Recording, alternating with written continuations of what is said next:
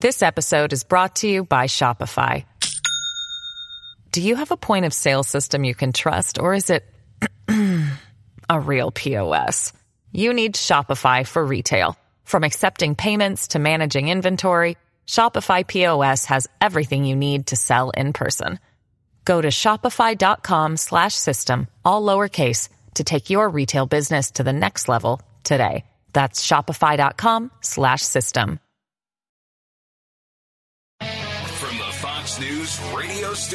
in Midtown Manhattan, it's the fastest growing radio talk show. Brian Kilmeade. Hi, everyone. Welcome to the latest moments of the Brian Kilmeade Show. So glad you're here. This hour, joined by Rich Lowry. Uh, we'll also be taking your calls because this is a, a big day. And with so much going on in Ukraine, with so much happening uh, at our border, with so much going wrong with crime in our cities, it's good to know our Secretary of State will be hosting a reception about the launch of a music diplomacy initiative at the Department of State. So again, it's good to know people are in charge. President of the United States at a fundraiser after spending 15 minutes uh, with Michigan strikers uh, who are there uh, to get a 40% raise on as auto workers as well as a 32-hour work week. It's very interesting take from the White House these days. So many problems and so little attention to them. Let's bring it to the big three. Now, with the stories you need to know, it's Brian's Big Three. Number three. to ask my men and women to sit there and watch them succumb to the environment, to ask them to watch them get swept away by the river, to ask them to watch women and children drown is not something I or anybody else would ever do. That is Jason Owens, the CBP she, uh, chief, trying to get a hold of what's happening at the border. We've never seen it so bad. Overrun. That's what the border agents are dealing with right now. And they're overrun in the cities, major cities and small cities. They're saddled with these problems of illegal aliens here because we have the worst border policy in American history. Who can fix it? Will Joe even try? Number two. As of last night, at least 24 Senate Democrats have called on Menendez to step down, including his longtime friend, fellow New Jersey Senator Cory Booker. That is, hey, uh, that is all about Senator Menendez and his indictments. Hey, Dems, if Menendez must go, why so silent on Joe? As Comer's investigation shows, Chinese money was wired in his house uh, in Delaware. We discuss why wired right to his house in Delaware, not Hunter's house, but Joe's house. We discuss the mounting pressure on all sides. Plus, we discuss how far the administration goes to make sure Joe, Joe doesn't trip and fall along the way. Number one. 35% of voters switched their mind during a primary uh, debate. So something could happen. And certainly we saw that Nikki Haley had a breakout performance the last time. Um, as did Vivek, uh, he also did as well. He had broke out, but he also turned a lot of people off. Debate number two is tonight, and Trump suffers another legal loss. But it, will it result in a political gain? We will discuss it all. Trump won't be there tonight. He's going to give a speech in Michigan. I, I think he should. It would be good for him to show up. I understand the theory not showing up. Some say he will show up when the debate gets smaller, and we'll see who is left, and maybe. I know the threshold and criteria for debate number four is a lot tougher, so I know that's going to be this seven is going to be pared down. Uh, Doug Burgum, for example, he has never had 4% in national polls. He needs it. He needs 4% in one statewide poll, in two statewide polls. He's never had that New Hampshire, Nevada, or South Carolina. And if the four states that lead off the Republican presidential nominating calendar are the ones everyone's going to be looking at. So right now there's seven, and I think it's going to be a lot harder to hit. And we'll see what that means if maybe Trump jumps in. Uh, but yesterday, Trump got a blow. It was a big blow, and it was a civil blow. Uh, Letitia James decides to go after the Trump organization, finds out, in her view, and this judge's view, that Trump earned uh, overvalued his properties at 3.3 billion instead of 2.3 billion or something to that nature. Now, there's no banking complaints, there's no real estate complaints, there's no construction worker that says I never got my tip. It is all Letitia James saying, I'm going to go into this Republican and find out if there's anything I can get him on. And they f- intimidate his accounting firm to quit last year. And then they go in front of a judge, and the judge says, guilty. Pay, I believe, $250 million and give up your business licenses? Really? Take the tower? Go into receivership? That's how bad it is. But to me, what I just explained to you is obvious that he's being targeted. I don't. I'm not going to get into what's overvalued. I never bought or built a building. I don't aspire to own a golf course. I don't bid on things that are 80 million or 3 billion dollars. That's not up to me. But you know who is doing that every day? Banks. And it's up to them to see if Donald Trump's a good bet or Jamie Dimon is a is a good bet and it's up to them to do their research. And it's not as if they're complaining and say the guy never paid me. They all paid him. This is a non-crime. They're looking to do punitive damages to a candidate because they don't like his views. And to me, this is going to help Donald Trump. When we come to the debate tomorrow, tonight, what am I saying? I think that Trump's going to come up a lot. But most of all, I think Joe Biden will come up. And in terms of individual candidates, Nikki Haley's got to build on the momentum she had. And I think she will. Uh, I don't think she's any problem with economics. I think probably the best on economics is Ron DeSantis on the stage. God knows the budget best is Mike Pence, just the nature of what he's been doing his entire life and the myriad of jobs from governor to congressman, radio guy, as well as uh, vice president of the United States. But tonight I also look for uh, for Nikki Haley to be targeted. Why? Because head to head, she's the one who's doing the best against Joe Biden. And she's the one who the Trump campaign says really emerged from the last debate. But they have not thoroughly attacked her. And, you know, Governor Haley says, oh, he's my friend, but he's the most unpopular politician in the country. That to me sounds like an attack, but he has not picked up on that yet as Donald Trump. Here's Lee Carter. And she talks about how there's a great chance that voters' minds could be made up tonight. Cut three. 35% of voters switched their mind during a primary uh, debate. So something could happen. And certainly we saw that Nikki Haley had a breakout performance the last time, um, mm-hmm. as did Vivek.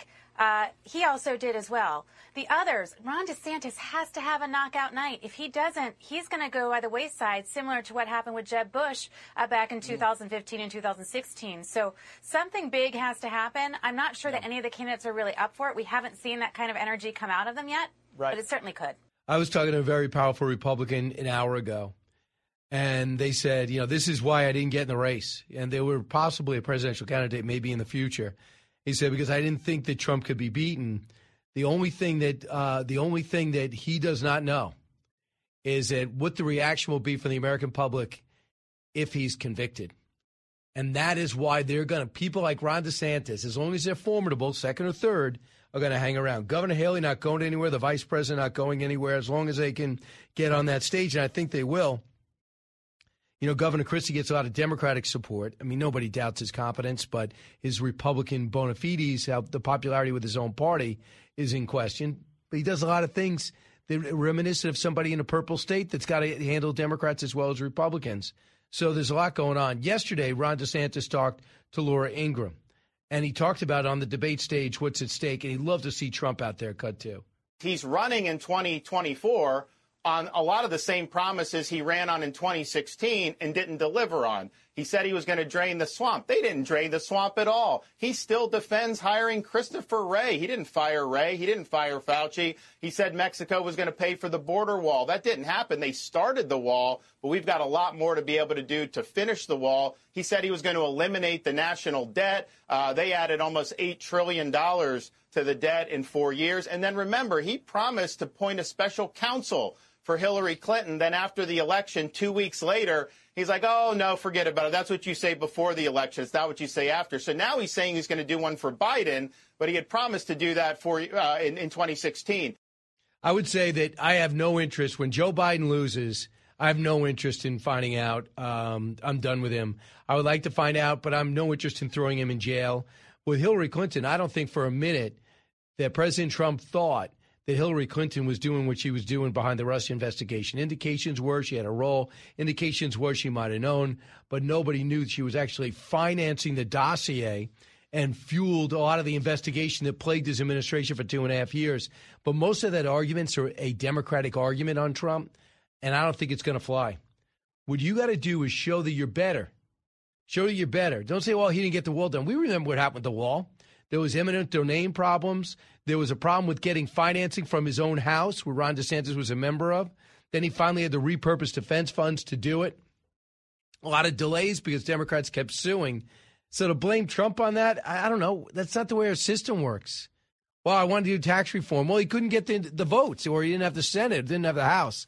You could sit there and go, well, he didn't get it done. Well, then there's a reality of what you did get done. I mean, Joe Biden got credit for doing infrastructure. That that came from the Senate, and there was about 12 senators that went along with it bipartisan. He almost blew it by saying that he's going to get this in the and the Inflation Reduction Act in the same vote. He wouldn't vote for one without the other. So he got credit for that. He got credit for gun reform, but that was really done at the Senate side. He signed it into law and he immediately started ridiculing it, saying we haven't done enough as a country. Makes Republicans not want to work with you again. But I don't think that's a strong argument to for Republicans to make personally. Um, what I also find too is that Trump needs a practice. I mean, he made a few mistakes the other day when he got the Bushes confused. Can happen. You know, George W. Bush, Iraq, uh, Jeb Bush, education, uh, highly rated going into the last election. And he called him, uh, what he ever he called him, low energy Jeb. But he got him kind of confused with the Bush administration in Iraq. Okay. I don't think that's 77 years old. You know what that is? It's lack of practice. So that's one thing I would do. If you're going to have 10, 12 debates, if I'm Trump, I'm in there just because you need the reps. But right now, it looks pretty strong. Where is he vulnerable? If you want to go up to Trump and you want to make do some damage on him in Iowa, bring up his comments that he made about abortion last week or two weeks ago on ABC, where he said, hey, "You know, I'm going to work something out." That's not what pro-lifers want to hear. That's not the attitude of President Trump, who over, who put two or three Supreme Court justices in place that overturned Roe v. Wade. Personally, but in terms of going after Trump on whales and windmills. That's how clueless other people are. Do you know there's, Michael Shellenberger will be on the Wednesday show. Do you know there is a link between how many whales have washed up in New York and New Jersey and the amount of windmills built and that it's screwing up their sonar and communications and many of them are beaching themselves? So you're ripping Trump for saying windmills and whales. You do your do your own research. That's you sitting there in a tunnel. Listen to these guys go off on Trump. Cut seven. There's also a part in his speech where he said that windmills were killing whales. Donald Trump yesterday in South Carolina continuing his weird war against windmills. The whales and the windmills, that was even for him a real tour de force. You're right. I mean, the, the windmills and whales things are, are, nuts. The whale thing was bizarre. He said the, the windmills are driving whales crazy, so they're washing themselves up on right. shore. He's projecting know, again. He's, right. He's yeah. projecting again. But he's going out and projecting himself on whales. So, yes, Donald, it's the whales who are crazy right now. I mean, do you does, did they not know they're in the New York, New Jersey area? How many whales have washed up? Do you not even read a story besides look at the pictures and find out that there's a sense that when they are making drilling into the ocean floor with these windmills, it is creating a wave that is throwing off the whale sonar. That's the only thing that they can figure out to explain this. And no one seems to care. All these environmentalists that were wiping out these whales. Have you guys noticed they've closed a few beaches because there's a uh, animal there the size of most of, of a, of a of a skyscraper on the beach? So there's a tax on Trump that you think that he's vulnerable for. Okay, he's he messed up the bushes. Got it. But when the whales and windmills, before you have, make a total jerk of yourself, do some research. And if it turns out that is not the reason, it's not because it's a lack, not a lack of experts who think it is the reason. So it's certainly an issue that people should be studying before they build windmills. I'd argue that we don't need. 1 408 7669. When we come back, uh, I'll take your calls. I see you up there already. And you go to briankilmeade.com, you can write in. And then uh, we'll have Rich Lowry We'll break down the debate tonight. Also, take a look at the polls. And Joe Biden, get this. And we'd want all our grandparents to do this, but he's at physical therapy now to walk, changing his shoes, teaching him to walk and lift his feet. That's how nervous his team is and how angry they are today that this story leaked out to Axios. Busy day. So glad you're here. Expanding your knowledge base. It's the Brian Kilmeade Show. This episode is brought to you by Shopify. Do you have a point of sale system you can trust, or is it a real POS? You need Shopify for retail. From accepting payments to managing inventory, Shopify POS has everything you need to sell in person. Go to shopify.com slash system, all lowercase, to take your retail business to the next level today. That's shopify.com slash system.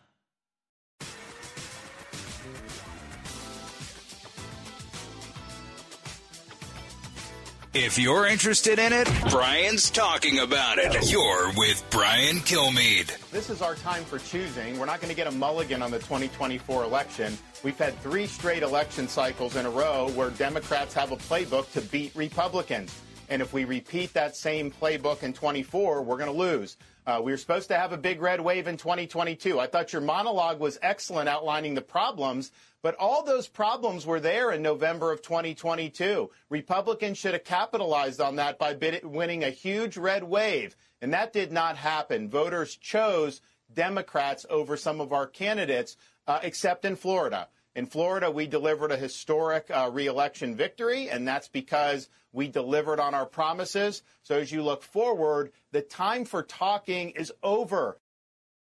Uh, Governor DeSantis on his game last night with Laura Ingraham pointed out that he's trailing by 40 points. It is in second place, and he's trailing in New Hampshire. He thinks he's going to do better in Iowa. He's certainly competent. they would do well to go after. It would be great for DeSantis for them to go after him. And listen, this is the divide on the stage. Republicans in the House are no longer for this Iraq war, even though Michael Waltz is hedging because they just hate the way, and I really resent the way this administration's slow walking these weapons. People are dying. Russia gets some gains. Then we eventually give them everything they need, uh, from F 16s to the Patriots on down. They'll divide on that because Pence and Haley are sure. Uh, we got to support him. I got to change tactics. I'll take control of it. And I think DeSantis and Vivek Ramaswamy are out. Uh, Governor Christie was just there, so I assume he is in. Governor Burgum, I'm not sure, but he also has to find another gear tonight because I can't see him getting 4% in any of these polls. All right, so a lot of you writing. Here's the first one. I love this idea. Bob writes this, and you know how crazy I get about the border. You too. Says, Brian, I believe the best way to show the country what's happening at the border is billboards. The new high tech boards can show footage of the mainstream media will not.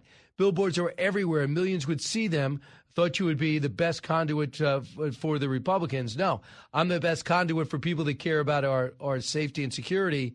I would love that, almost as if it's the debt clock and it's still running. So you just say Biden's border and you show our drone footage. And maybe we have a dedicated one or they pay for their own dedicated one to show it. And the first, as Jay Johnson was quoted in Michael Goodwin's column today. I don't watch MSNBC that much, but he was on MSNBC and he basically said to Joe Biden, if you want to see Donald Trump in the White House again, keep uh, allowing 12,000 migrants a day to go through the border. That will put Donald Trump back in the White House. It is true. He's not even trying to fix it. Nobody thinks uh, nobody thinks that Donald Trump's to blame for the problems there. Uh, who else is writing? Um, this is one person who writes me. Mike writes me this. He said, Would it be possible when you talk about polls on TV or radio to put sample size beneath it? So, so many times we got to be fair and find out who they're sampling before you get to the conclusion. And I'll give you an example. I was talking to somebody about the New Hampshire poll that CNN put out, and New Hampshire said that Trump is trailing by 12 points to Biden. And I couldn't believe it. So I called an official, text messaged an official in New Hampshire, the highest one. And I said, Is this real? And he said, Yeah, look at the sample size. I said, It's 2,000. He said, We're a state of about a million. That is bigger than almost every poll. I, I don't do pollings for a living. You likely don't do it either, but I was really surprised by that. So it just goes to show you that is a great point brought up by our listeners and viewers, because you can watch it on Fox Nation. That, you know, if you just say someone's leading, tell us who you talk to. Likely voters, registered voters, and would you go across the nation? Where'd you sample more of? How many Democrats, how many Republicans? Mostly Democrats oversampled. Listen to Brian Kilmeade.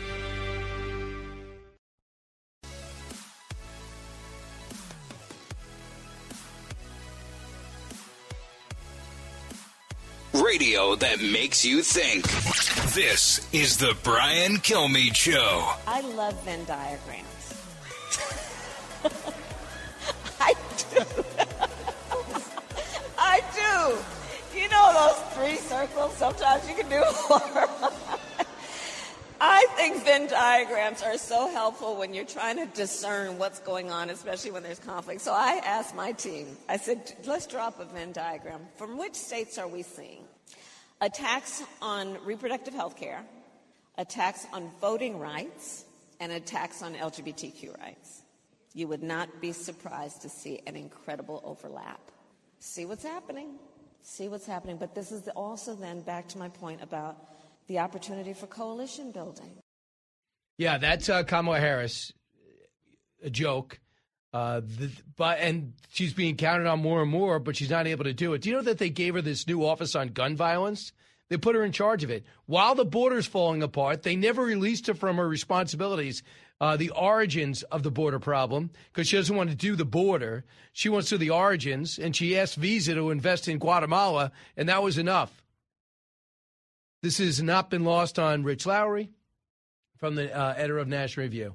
Uh, Rich, welcome back. Hey, how's it going? Good. I mean, you point out Kamala Harris, one of the worst picks ever, and it's really hurting Joe now more than ever.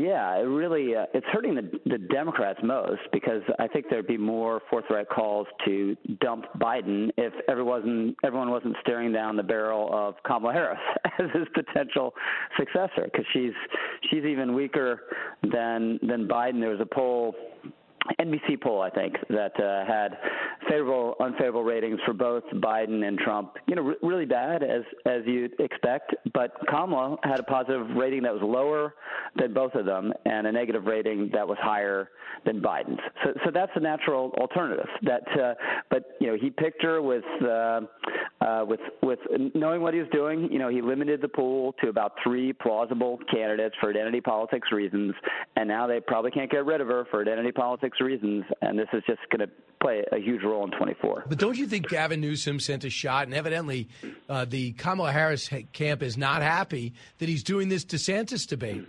Don't you think that's showing disrespect to her? I don't know whether it's disrespect for her per se. I think it's it's more like, hey, you know, I'm totally with you, Joe. You know, you're running again. That's great. I'm fully on board. And if something happens, here I am. You know, it's it's uh, uh, he's made himself um, you know, major natural national player. This this is smart. You know, smart of him to go on on Fox. You know, there there are a lot of national Democrats who wouldn't dare do it. So it sh- shows a certain self confidence and uh, a willingness to to take um, challenging questions, and you know, this debate will be interesting. They both kind of need it. You know, Gavin is all sort of upside. You know, raises his profile. DeSantis needs anything now to to get some more attention and try to uh, catch at least a, a little bit of fire. Just just you know, just, just smoldering would be good. So I, I'm looking at the Wall Street Journal poll, and they said are you a persuadable? 39% consider uh, the viewers tonight. 39% consider themselves moderate. 11% think the country is going in the right in the right direction. Only 11%. So you got to the persuadables are usually moderates, undecideds by by nature and by definition. I thought uh, Governor Haley has slowly ticked up in competence and recognition since this debate. And I think that DeSantis by st- got a, got a pass on the first one because no one was attacking him. Yeah, yeah, and I kind of wonder if it'll be the same thing tonight. Uh, I, I didn't understand. I expected him to get attacked last time. He didn't. I kind of uh, expected him to. This time, I'm not so sure. You know, because because he's he's dropped so much. He doesn't feel like the. Uh, he's not necessarily the biggest figure on that stage. So obviously uh, macro terms, the first debate didn't have much effect, right? Tr- Trump gained, uh, even though he skipped the debate, mostly I think because of the the amazing, uh, historic, iconic mugshot. But um, the, the one thing that kind of makes you think, all right, may, maybe this could be a race, is there was a CBS poll came out yesterday of uh, New Hampshire and Iowa. Trump's at 50 or 51 both places, so that's a commanding lead. But but also in both places, you have I think in Iowa it's 20% say they're only considering Trump, and New Hampshire maybe it's 23. Maybe I have that wrong. Maybe it's reversed, but it's right there around 20 percent. Um, and then everyone else is con- considering other people. Um, not everyone else. There's like 30 percent in each place that says they would never consider Trump.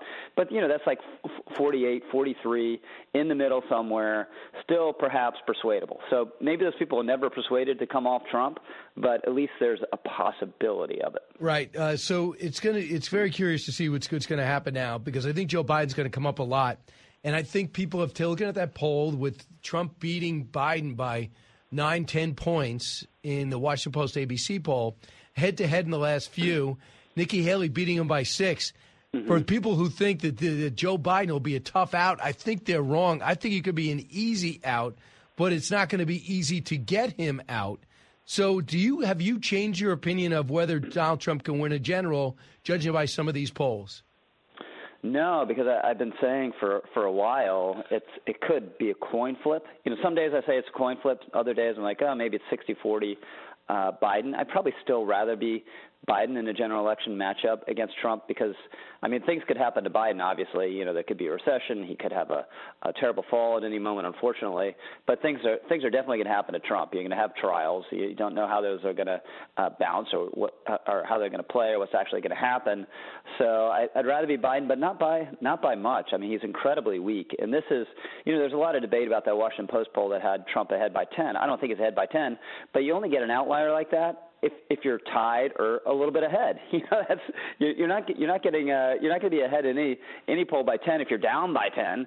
So it's it's obviously the head to head's very close, and the consistent finding of every poll that everyone should agree about is that Biden's incredibly weak. The job approval terrible, the approval on the economy terrible, the numbers on honesty, which used to be one of his strengths, terrible, uh, and three quarters of people consistently say he's too old.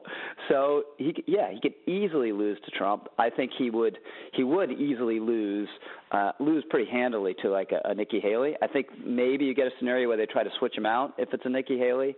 Um, but uh, a, a Trump Biden race, I would just expect to be very close, like the first time around. All right, I want you to hear. I just share this cut with you with James Carville on on Bill Maher's podcast. Uh, he's uh, upset with his own party. Cut ten identity left are silly. They're not evil. They're just goofy. They have, they, and then what happened was overeducated coastal white people got a hold to the word, and as they do everything else, they completely it up and everybody in the country off. Now, now you're speaking my language. And if we just could get the humanities faculty at Amherst to shut the f up, we'd be a lot better off. Well, he sounds like Rich Lowry. well, he, I mean, he's right about that. He's been consistent about that. He's he's been brave, even I would say, about that. You know, in 20, when everyone was like, oh, you know, it's going to be the socialist, Carville's like, no, it can't be the socialist, and there's still a Democratic Party that is not is more commonsensical than that, and he and he was right you know, African American voters are, uh, are more more reasonable than that, and they they went to Biden as the, the safe choice, even though he didn't you know light anyone on fire. So yeah, if if, if Democrats could uh, moderate on cultural issues and uh, put up someone who's uh, people think is actually capable of serving, you know, a next term as president, uh, I think they they crush Trump. By by the same token, I think if if Republicans put someone up who didn't have the baggage of Trump uh, and is younger than Trump, they'd crush Biden. But it looks looks at the moment where it's like it's going to be a Trump Trump Biden race and a, and a close one. Right. Uh, I just think that the thing that's breaking Trump's way is almost all of his policies look better almost every day. Yeah. Mm-hmm. And that's where Yeah. we weren't two years ago. We were like, well, you know, the economy's recovering and the unemployment is low and Afghanistan is unforgivable and some people have forgotten about it, not for me. But now it is. The border is broken. The uh, the inflation is up mm-hmm. 17% since he took office. Gas is 388 and rising. 720 I saw in California. And then you have somebody denying it, and then you see how he is on the stage. They've shortened his steps. They're teaching him how to walk again. They don't, you know, they they don't, um, they don't. He never knows where how to leave a stage. We see the Yep. embarrassment of not how, doesn't even know whose hands to shake. So while Trump's policies look better, Biden physically looks worse. Yeah, no, that's all. That's all very well said. I mean, we have we have Trump nostalgia. You know, not like a, a, a huge wave of nostalgia sweeping the country, but it's there was a poll about a, a week or two ago that asked who who accomplished more, Donald Trump in his four years or Biden so far, and Trump was ahead. You know, uh, of Biden there, maybe by about ten points. I forget his his uh, favorable rating, approval disapproval rating is now in, in positive territory, maybe just one, you know, basically even, which is a, a huge change from where he was when he left office, Trump. So, and it's all driven. You're absolutely right by the contrast uh, with Biden, and just shows, you know, they've invested so much energy and political capital and, and legal might and everything to emphasize and hammer home January 6th. But at the end of the day, people care about their lives and what makes them better, right? And and they have not gotten better the last three years, and that, that's that's one of the many reasons Biden's in big trouble. So I'm looking at the state side of the seven. Rich Lowry, give me your take. A, a couple of scenarios how you see it likely to fall out tonight when two hours are done. Um, I, you know, it, it always it's, it's never quite what I what I expect. I would say with with um, DeSantis, he's got to make a big impression. Um, you know, he he was fine uh, uh, last time. Got a lot of applause, wasn't attacked, but it really it didn't make any difference in, in the polls. So a, a big impression from DeSantis, and he needs to answer the question whether he's capable of making a big impression. You know, he seemed a little t- tight. He always seems a little tight you know, and and never never can roll with the moment. Nikki Haley, you know, it made a difference for her. Not huge, but you know, five percent. You know, going from five to nine or eleven is is uh, a, a positive change for her. People are talking about her again, where she really disappeared. Um, so can she continue that momentum? And Tim Scott's got to do something. You know, he was a non-entity the first time around. If he's a non-entity this time around, um, that, that could really be the end. And, and that's where, uh, at least in South Carolina polling, a lot of Haley's support, um, surge in support, is coming from uh, right directly out of out of Tim Scott and Vivek. You know, I think he's playing a little bit of a different game. It, it, for him, it's notoriety, so he'll he'll again be a big voice, impossible to ignore. Uh, a lot of people will, will uh, like it. A lot of people will find it obnoxious. So I know you got to play politics, and there's your beliefs. You know, if you're on the side and you're a pundit you, or a columnist, do what you want. But if you're a candidate and you have this belief, you say to yourself, but I'm at a different place than the people I want voting for me. When it comes to Ukraine, they're going to divide that stage. Don't you agree? Mm-hmm. Yeah, and, and we're seeing in the, the polling that uh, support is slipping. It's been slipping among Republicans for a while. It's slipping among the general public you know, we're, we're uh, as Americans, we, we tend to be very into the righteous crusade at the beginning. You know, uh, every, everyone puts a Ukraine flag out in the front yard, all that, and then you kind of realize, you know what, this is not. There's not going to be a great heroic counteroffensive that's going to end this thing. And in months, it's going to drag on and on and on, and people understandably get get impatient, and that's where we are. And they're, you know, Vivek uh, is is very anti. You know, Mike Pence is very pro. DeSantis mostly anti. Um, yeah, so that, that's that's a, a, big dividing line in the field. Yeah, that Probably, that will divide. There's not a huge amount yeah. of policy differences, but that's a big one. That is a big one, and the, the right thing to do is to let Ukraine win. They are fighting like warriors.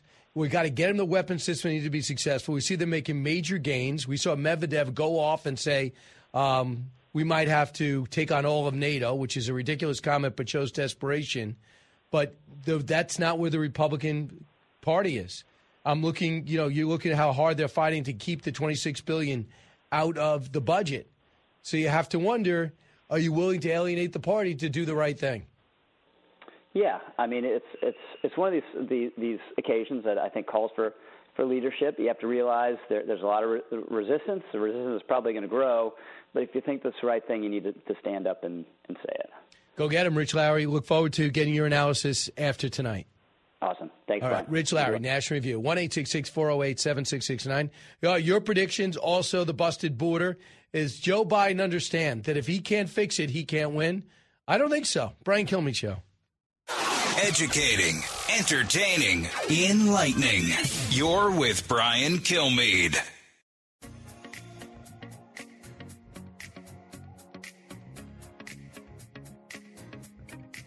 Breaking news, unique opinions. Hear it all on the Brian Kilmeade Show. I think he is the strongest candidate, and I uh, believe very strongly uh, that the American people believe that as well.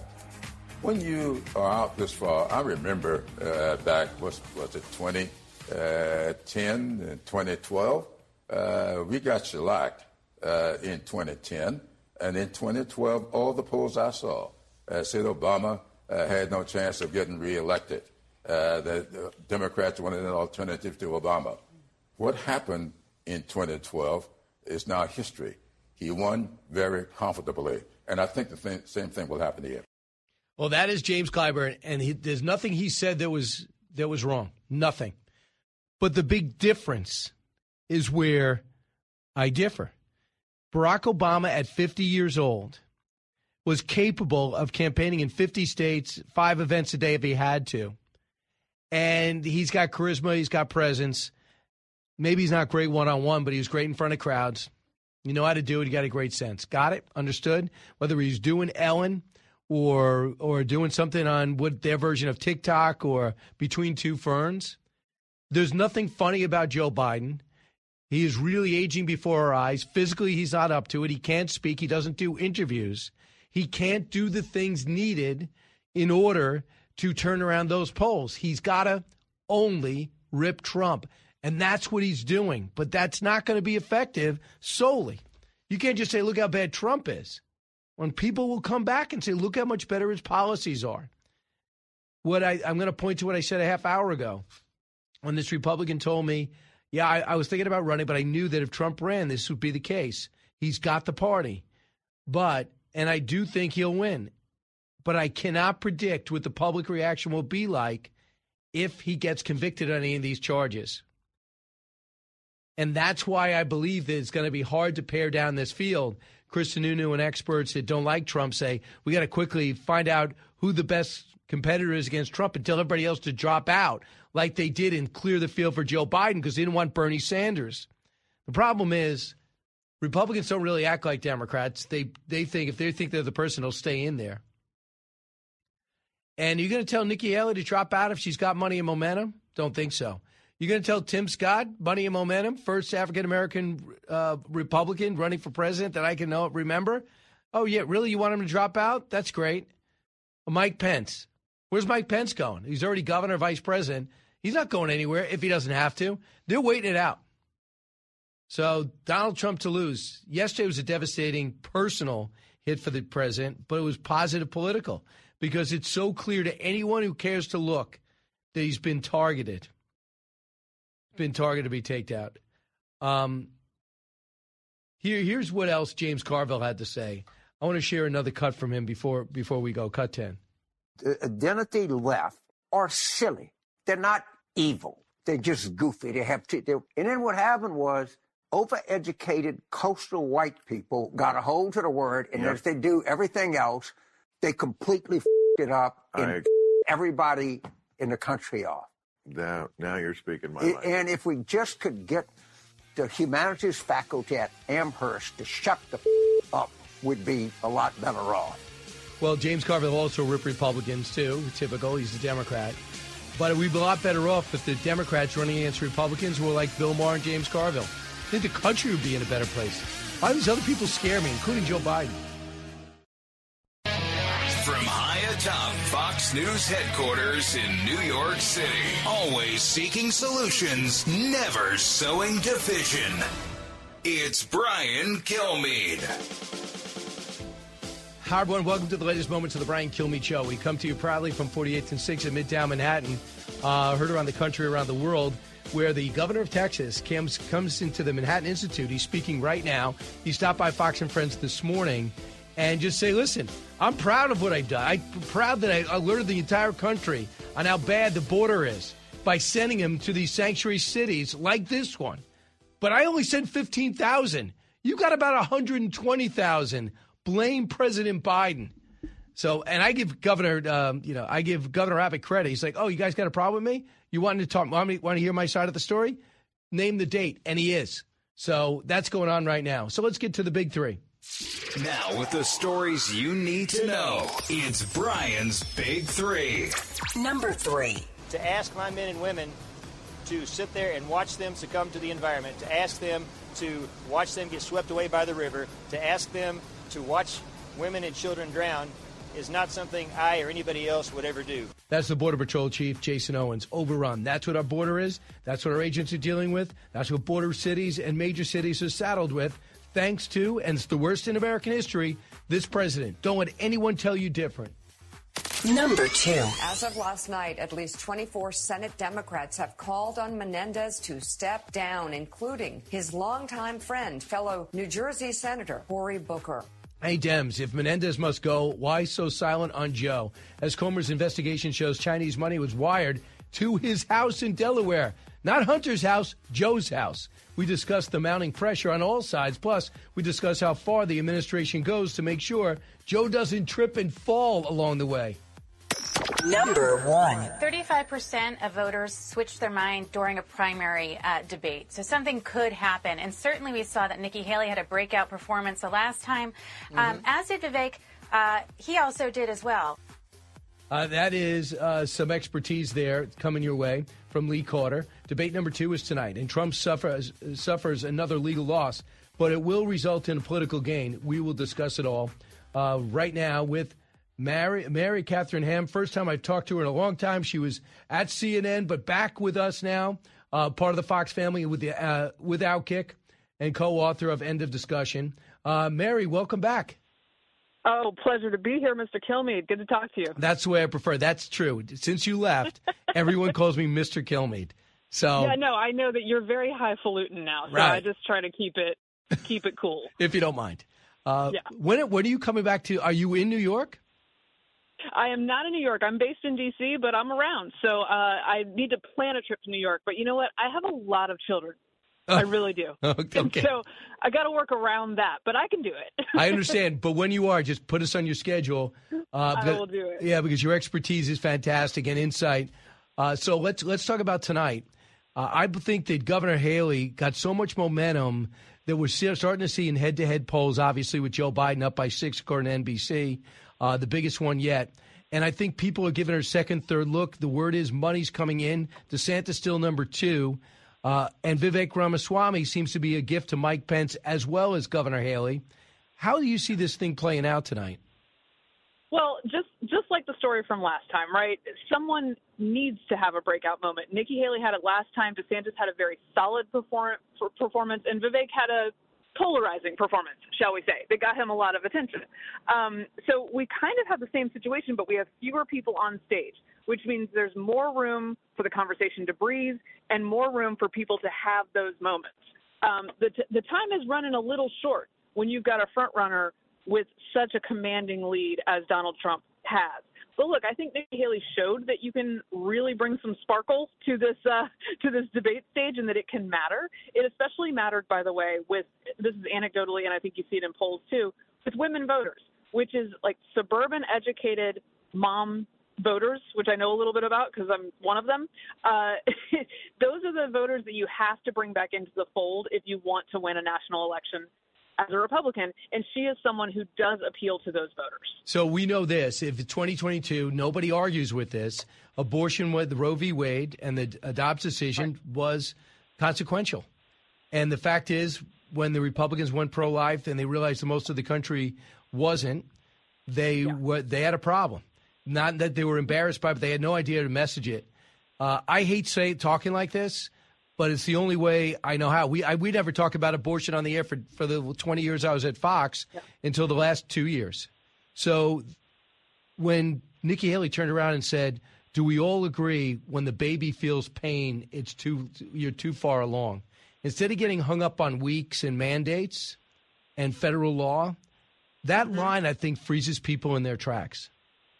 No, I think you're right. And look, the GOP did have trouble messaging this. There are there are people who were okay.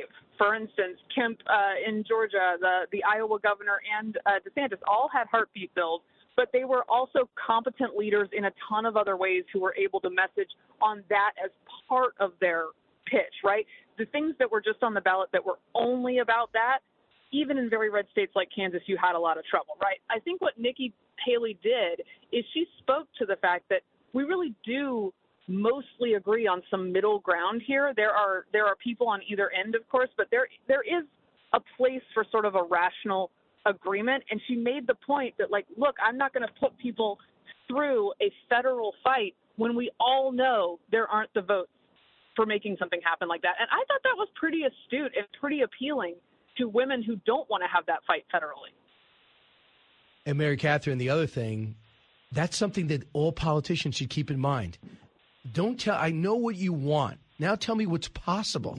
And it's persuadable. You know, with you know, you we got to abolish slavery, whatever it takes. I get it. Uh, but there are things you can do, and there's some horse trading that could take place. And then after a while, you go, the numbers just aren't there. What's possible? People just go, okay, it's not possible to go run on how bad a person or how bad Democrats or Republicans are. I think we're all, the country is fed up with that. Do you agree? Yeah, I mean, this is what leadership is, is making what's possible uh, even more possible, right? And selling people on what you can do. Yes. And if you are not able to do those things, and you're, if you're not able to be straight with people about what's possible, uh, then you end up selling them a bill of goods. And I, we have far too much of that in politics right now. So I love when, and I love that we have so many governors on the stage. I love that when when governors get up there and say, "Here's what I actually did." I think that's what's interesting about the contrast uh, that Ron DeSantis is trying to draw, right? Like in my state, he has real receipts. We did things differently. We preserved freedom. It mattered. A bunch of people weren't hurt in the ways that they were hurt somewhere like California, which is why, by the way, this upcoming showdown uh, with Gavin Newsom that's supposed to happen uh, at, uh, in November is interesting because that's a very clear uh, delineation of that fight and should get a lot of attention. In the beginning, I thought, well, Governor Governor uh, Gavin Newsom's got a real benefit. He's got no downside. Now it's Governor DeSantis. He gets to step away from the seven and from Trump and just battle as a forty-something governor on uh, on the on the fast track and see where his ideas match up with the next ideas. Because one thing we know for sure, Biden and Trump will not be on the next ballot. So you're getting a look, and then also the the the X factor if Elon Musk doesn't mind me borrowing his letter, and that is how will the country respond if Trump is convicted? Will the field come alive? Will the rest of the field become contenders? I want you to hear what Governor DeSantis said, and tell me if you think, uh, Mary Katharine, if if he's right on this. Cut one. This is our time for choosing. We're not going to get a mulligan on the 2024 election. We've had three straight election cycles in a row where Democrats have a playbook to beat Republicans. And if we repeat that same playbook in 24, we're going to lose. Uh, we were supposed to have a big red wave in 2022. I thought your monologue was excellent outlining the problems, but all those problems were there in November of 2022. Republicans should have capitalized on that by bid- winning a huge red wave. And they didn't. Are things changed at all from 2022? Well, so here's the question, right? If you look at the fundamentals, there's an NBC poll that shows some outrageous uh, number numbers on the economy for Biden. I mean, they're just so Against bad, Biden, and that yeah. and that right, and that Republicans are the trusted party on the economy, which is the number one issue.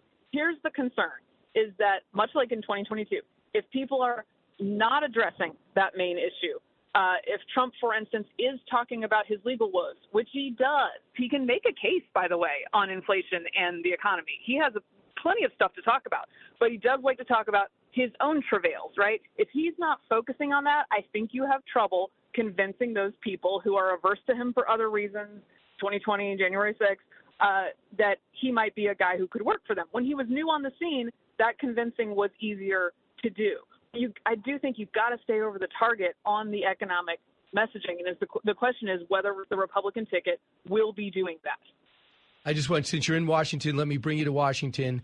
Uh, my head's spinning on all that's going on in the House and not going on.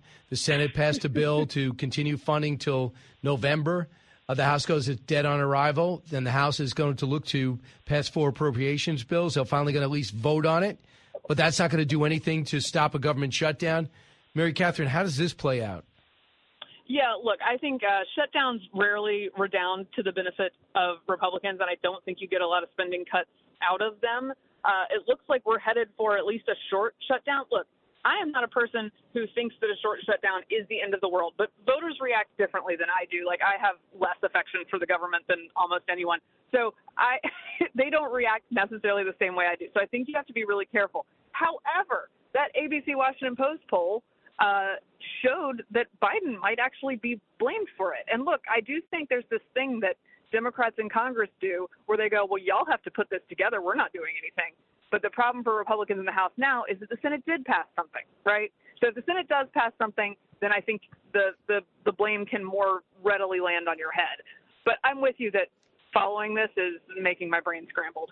So, lastly, the thing that got me, and that's all I think about, is Taylor Swift and will she ever find love?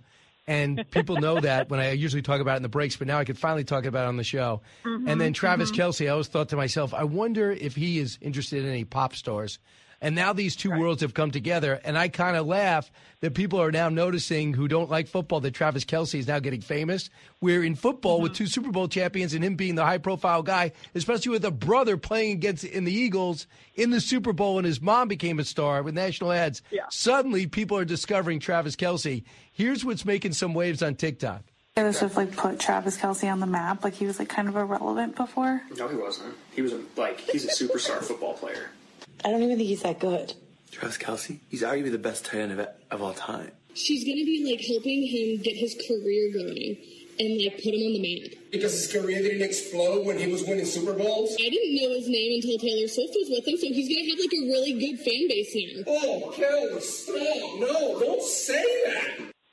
So is that that to me is hysterical, isn't it? I love these videos. I could watch them all day. The husbands are just aghast at what their wives are saying about this. Look, I actually I love both Kelce brothers. I think they're very cool. His older brother Jason with the Eagles has this lovely marriage with Kylie that I watch on Instagram all the time. I'm very into both of them. They have a great podcast. They seem like fun guys. And like, look, this is against type for Taylor Swift, who's kind of into skinny emo dudes. And maybe this is a good change for her. I think it's going to work. And, and I'm going to I'm going to stop focusing on my life. I'm going to focus on celebrity lives, and I think it's going to start today.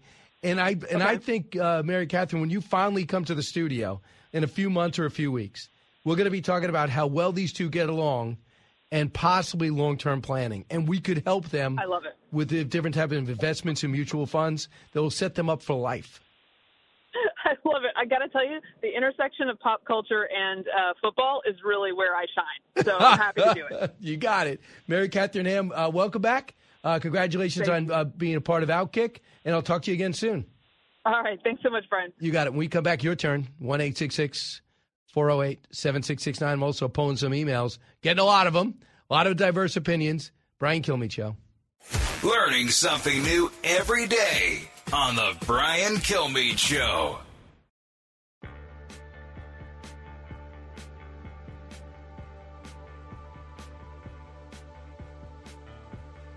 The fastest three hours in radio. You're with Brian Kilmeade. Honestly, I I was uh, actually surprised that I was the first one. I mean, it's so black and white. I mean, it's so clear. The last times there's ever been a man with so much cash in their home in New Jersey was uh, Tony Soprano.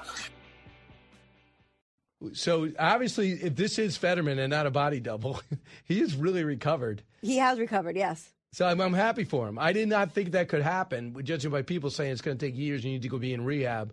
So I'm happy for him with that. The dress code now has no excuse for that. So, but he has been sarcastic on Senator Menendez and said he was the first one to say he should resign. I think it's uh, at the this morning at 2:30 when I was looking at this 3:30.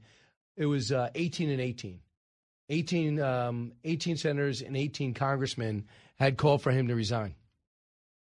Uh, I just think that the Republicans got to be careful, and the Democrats got to be careful. It's, he's got to go. He's got to go. He's got to go.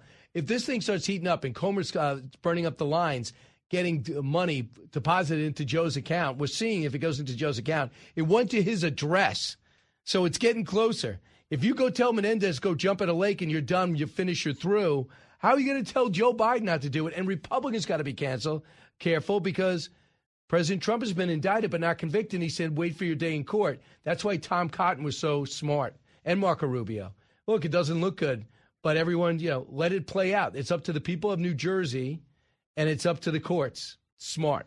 True. However, the one distinction there is uh, Joe Biden has not been indicted yet, whereas Trump and Menendez have.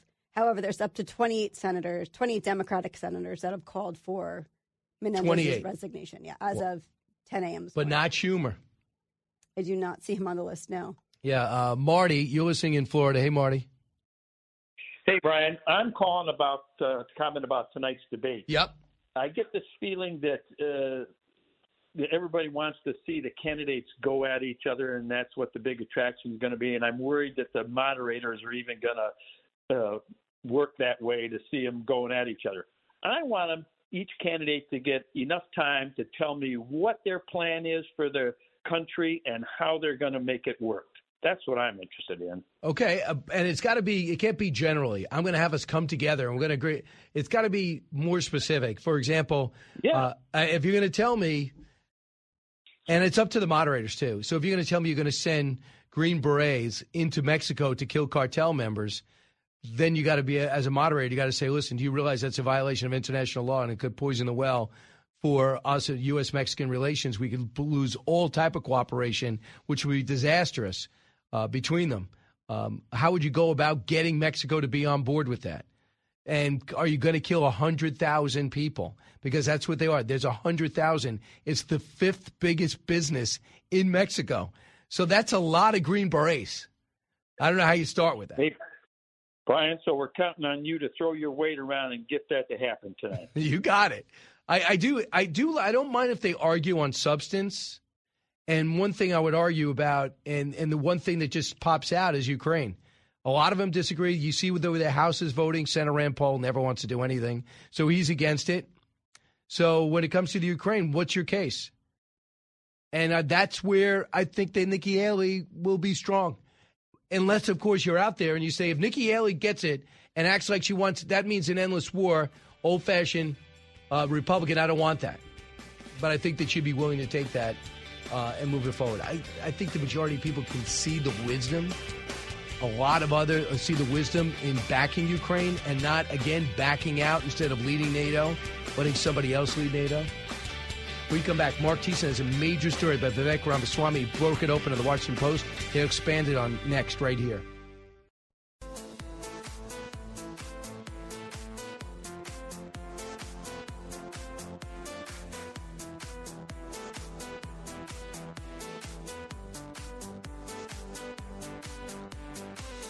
Talk show that's getting you talking. You're with Brian Kilmeade.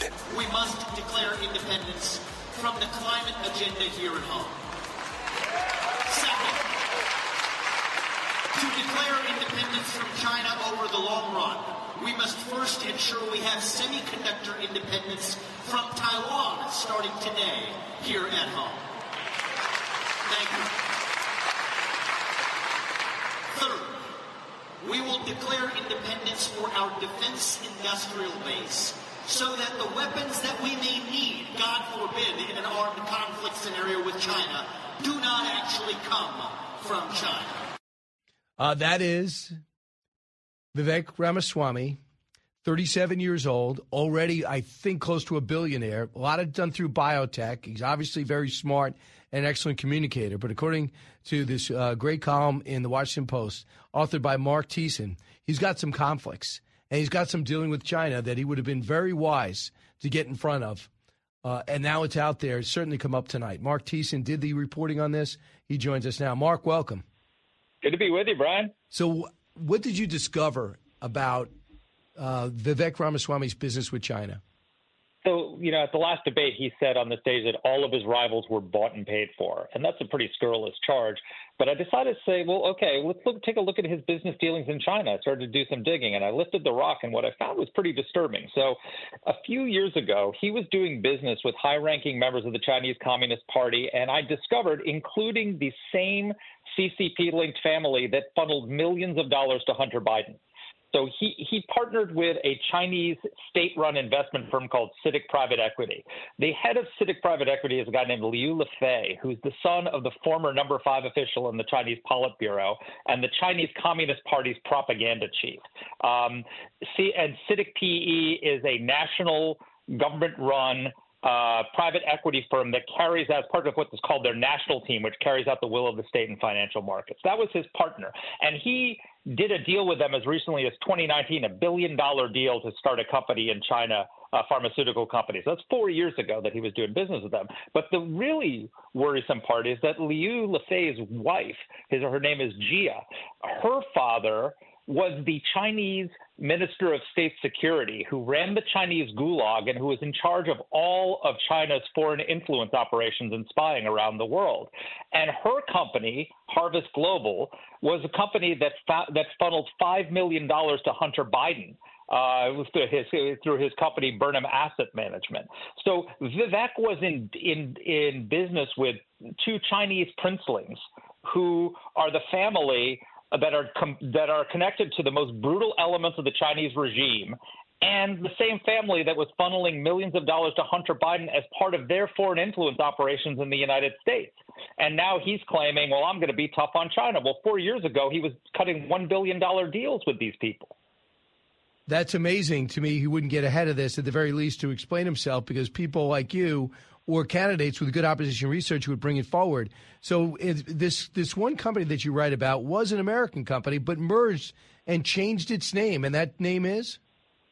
Well, so he has a company called Roivant, and he for, partnered with CITIC to start a company called Sinovant, which was to start uh, in 2017, which was to start uh, a pharmaceutical company, and then he formed another company called Cytovant uh, with with CITIC So he formed two companies in China, which apparently are now defunct.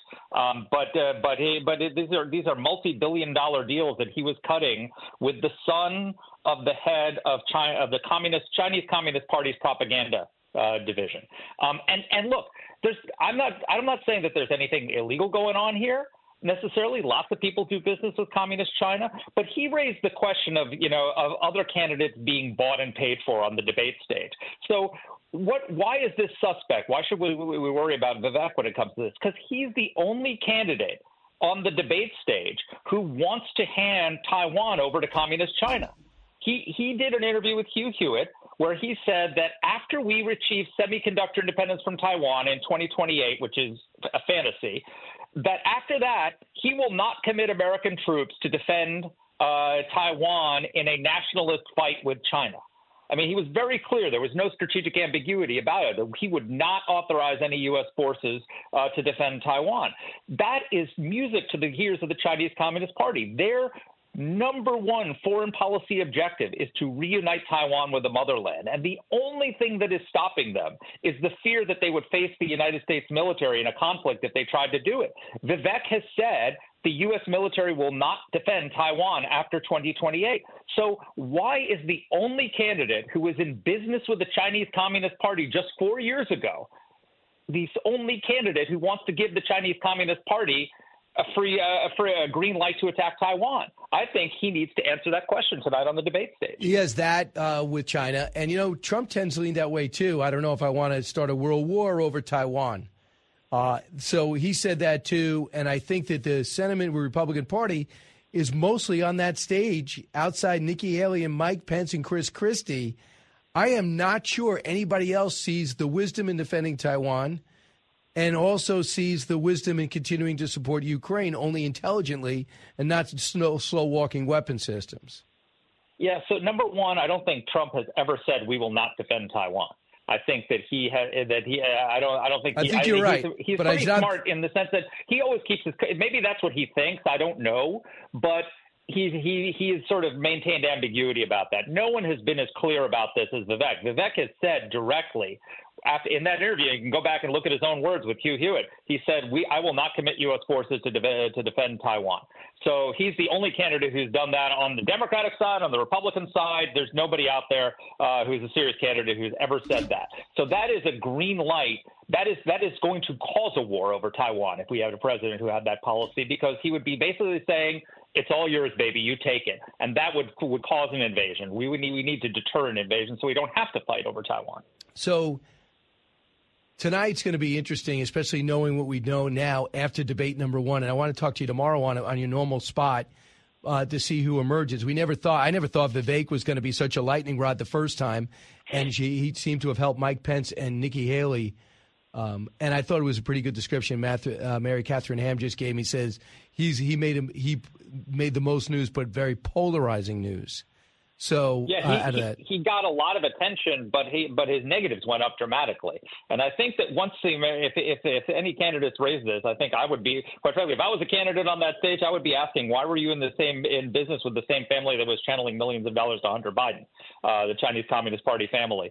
Uh, I think when if millions of Americans learn that uh, as they are now on your radio show, as they are hopefully some of them have on my Washington Post column. But I think nothing beats the uh, the Fox debate stage. Uh, I think his negatives are going to go up a lot more. I mean, if you look at, for example, if Glenn Youngkin gets in this race, if Jamie Dimon ever decided to run for president.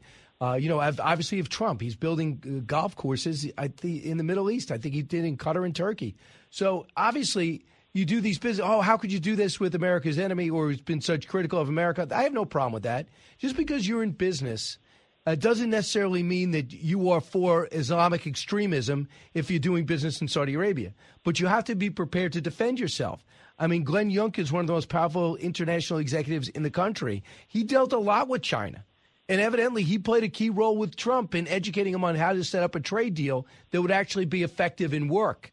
And with the, you know, what of ramifications and punishment would be that would get China's attention. I have no problem with that. I don't want people not to run because they did deals with a country that by the day becomes more of an enemy of the United States. But you just be smart enough to get ahead of it. Well, I mean, he, if possible. number one, I think there's a huge difference between doing business deals with Qatar and Saudi Arabia, who are U.S. allies. They may not be uh, they may not be democratic and all the rest of it, but they're you know we had American troops stationed in Saudi Arabia for decades, and we had uh, we you know Qatar is uh, you know trouble uh, has has lots of problems, but it's it's on our side generally speaking in the in the in the world. China is our number one enemy in the world, and so and again, if you're doing business with the son of the number five official in the country, uh, you know that that is deeply troubling. I, I, I think that's fairly disqualifying uh, for a presidential candidate. Um, I think those are very different things.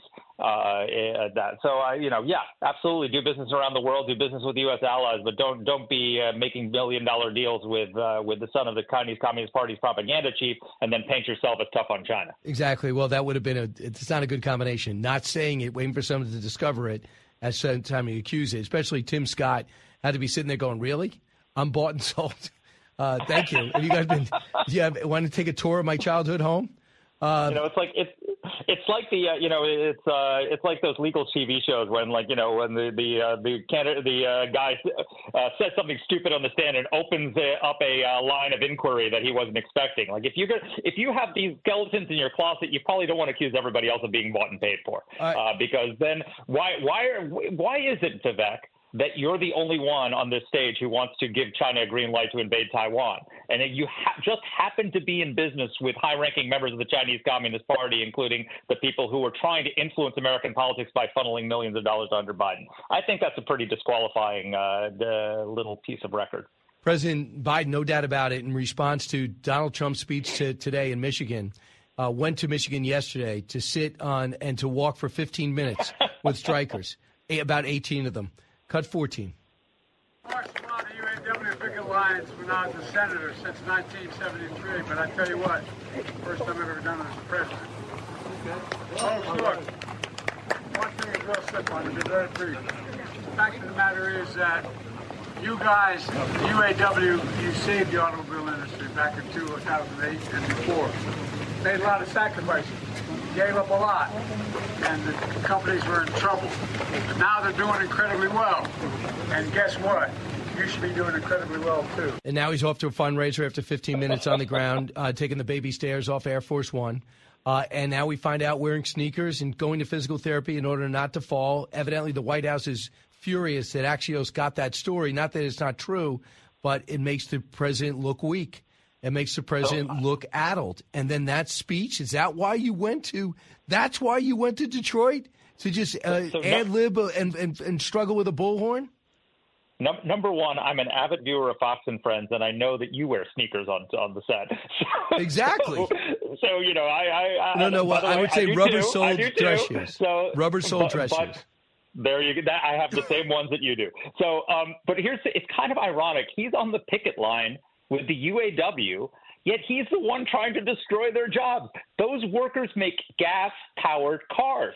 He's trying to eliminate the product they make and force everyone to buy electric cars, which require 40% less labor to make. So, literally, as a matter of administration policy, he wants to put them out of work, but then he's joining them on the picket line. They should be picketing him. And, and the, it's just the chutzpah. But but this also shows the vulnerability of him as a candidate and and yeah. the, and also the, his so-called experts, his political experts, should realize there's a downside to this. And obviously, to anyone paying attention, it clearly looks defensive because you're going because you know Trump is there on Wednesday, and you know how yeah. vital Michigan is, and you know yeah. how the pretty much if there's a Republican that sees eye to eye with blue collar workers, it is Donald Trump, and his instincts were right to put himself in Detroit tonight and hopefully he wrote some stuff down, can keep it less on his cases, more in their cases. And if that does, that is a very astute move. And it looks like Joe Biden will pivot to run against Trump as of this week. Bidenomics has been a failure. The border is broken. Afghanistan is horrific. The, uh, the, Ukraine is losing popularity. So now he's going to pull a page from Barack Obama, who who actually tried to make Mitt Romney unelectable. He's going to try just to go after Trump. How effective will it be in 2023?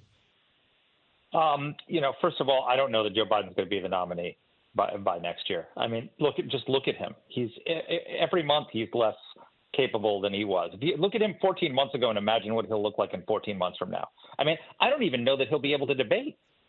And and think about this: if if Trump and Biden are the nominees, you're you're going to have a no labels party challenge, and probably Joe Manchin.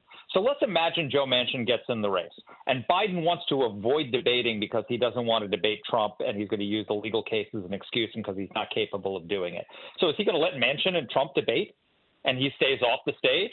Or is he going to go on the stage, the debate stage, standing next to them and look like the addled grandfather while those two guys who are, you know, mentally capable start duking it out on policy? I think if Joe Biden stays in the race, the Democrats will end up as the third party. I think I think it'll be a Trump a Trump versus Manchin Republican versus no labels race. Joe Biden could come in third in that in in that election, which is interesting uh, because Woodrow Wilson won the race because Teddy Roosevelt got involved. He actually got more votes than Taft uh, on his reelection, so that would be the same pattern, right? I don't know because I think it's different this time around. I think that, that I, I actually think that it would that no labels would be competitive.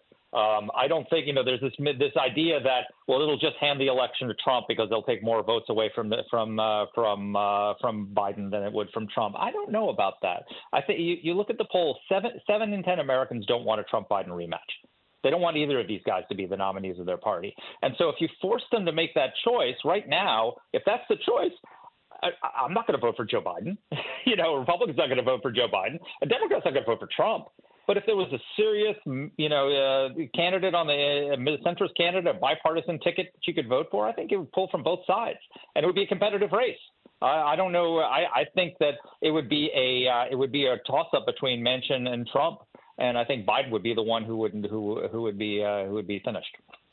I agree. I, I, actually don't think that Manchin pulls too many from Trump. And I think the problem with Manchin, if he's the guy, and I do respect him, if he is yeah. the guy, he doesn't have a Democratic constituency and he doesn't have a Republican constituency because Republicans resent the fact that he does anything with Democrats, and Democrats resent the fact that he does anything to stop Democrats. So uh, I don't, maybe they yeah, got to pick a different guy. But Cornel West is also out there. And when you yeah. talk about a black vote, they only have 63% of the black vote in the latest last poll. Cornel West maybe would get that three or four percent, and then it's really over. Yeah, I mean, I guess uh, what my theory of this election, which I think is accurate, is that this election is going to be is going to be decided by a few hundred thousand swing voters in five states. And and Marc, it's a question of who they're going to go for. The Marc, rest of us, we're all going to vote the way we're going to vote. The rest of us don't matter. It's how those swing voters in, in five states are going to vote. And I don't know that they vote for Donald Trump. I don't know that. I mean, you know, if gotcha. they don't want either candidate, the other side could lose. Marc Thiessen, thanks so much. We'll get your post game tomorrow. And the be- the line all of the day is, uh, "This is what I think, and I think I'm right." Back in a moment. Giving you everything you need to know. You're with Brian Kilmeade.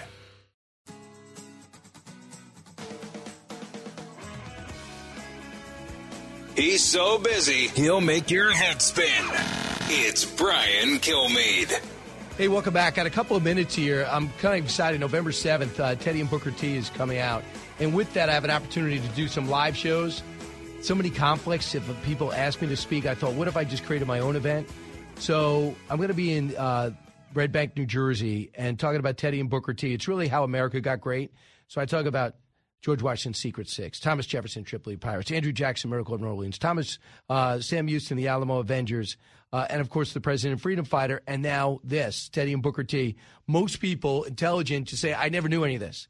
But I just want people armed when asked why America is such a special nation, exceptional nation. Here's why. And I'll bring you through it. We act out certain uh, moments in our history. Most important, I interact with you uh, on a regular basis. So I have a VIP opportunity. We hang out before talk about Fox, have a Q&A. It's uh, co-sponsored by Fox Nation too. So you're getting a chance to see a couple of those shows streamed. Uh, but I'll be at the Bogle in Red Bank, New Jersey, Ponte Vedra, Florida, Huntsville, Alabama, Montgomery, Pittsburgh, Holland, Michigan, and more. From the Fox News radio studios in Midtown Manhattan, it's the fastest growing radio talk show. Brian Kilmeade.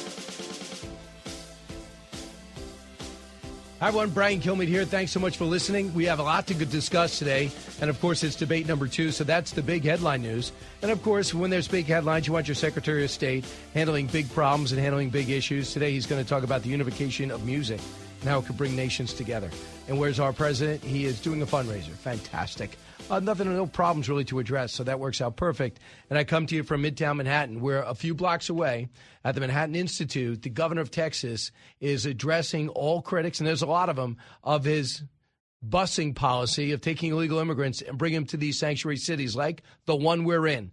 And I'm so he did Fox and Friends first, and I'm so glad he's going to do it because there's a lot of uh, there's a lot to go over here, including the myths about how many illegal immigrants he's actually sending to New York and how many Joe Biden is.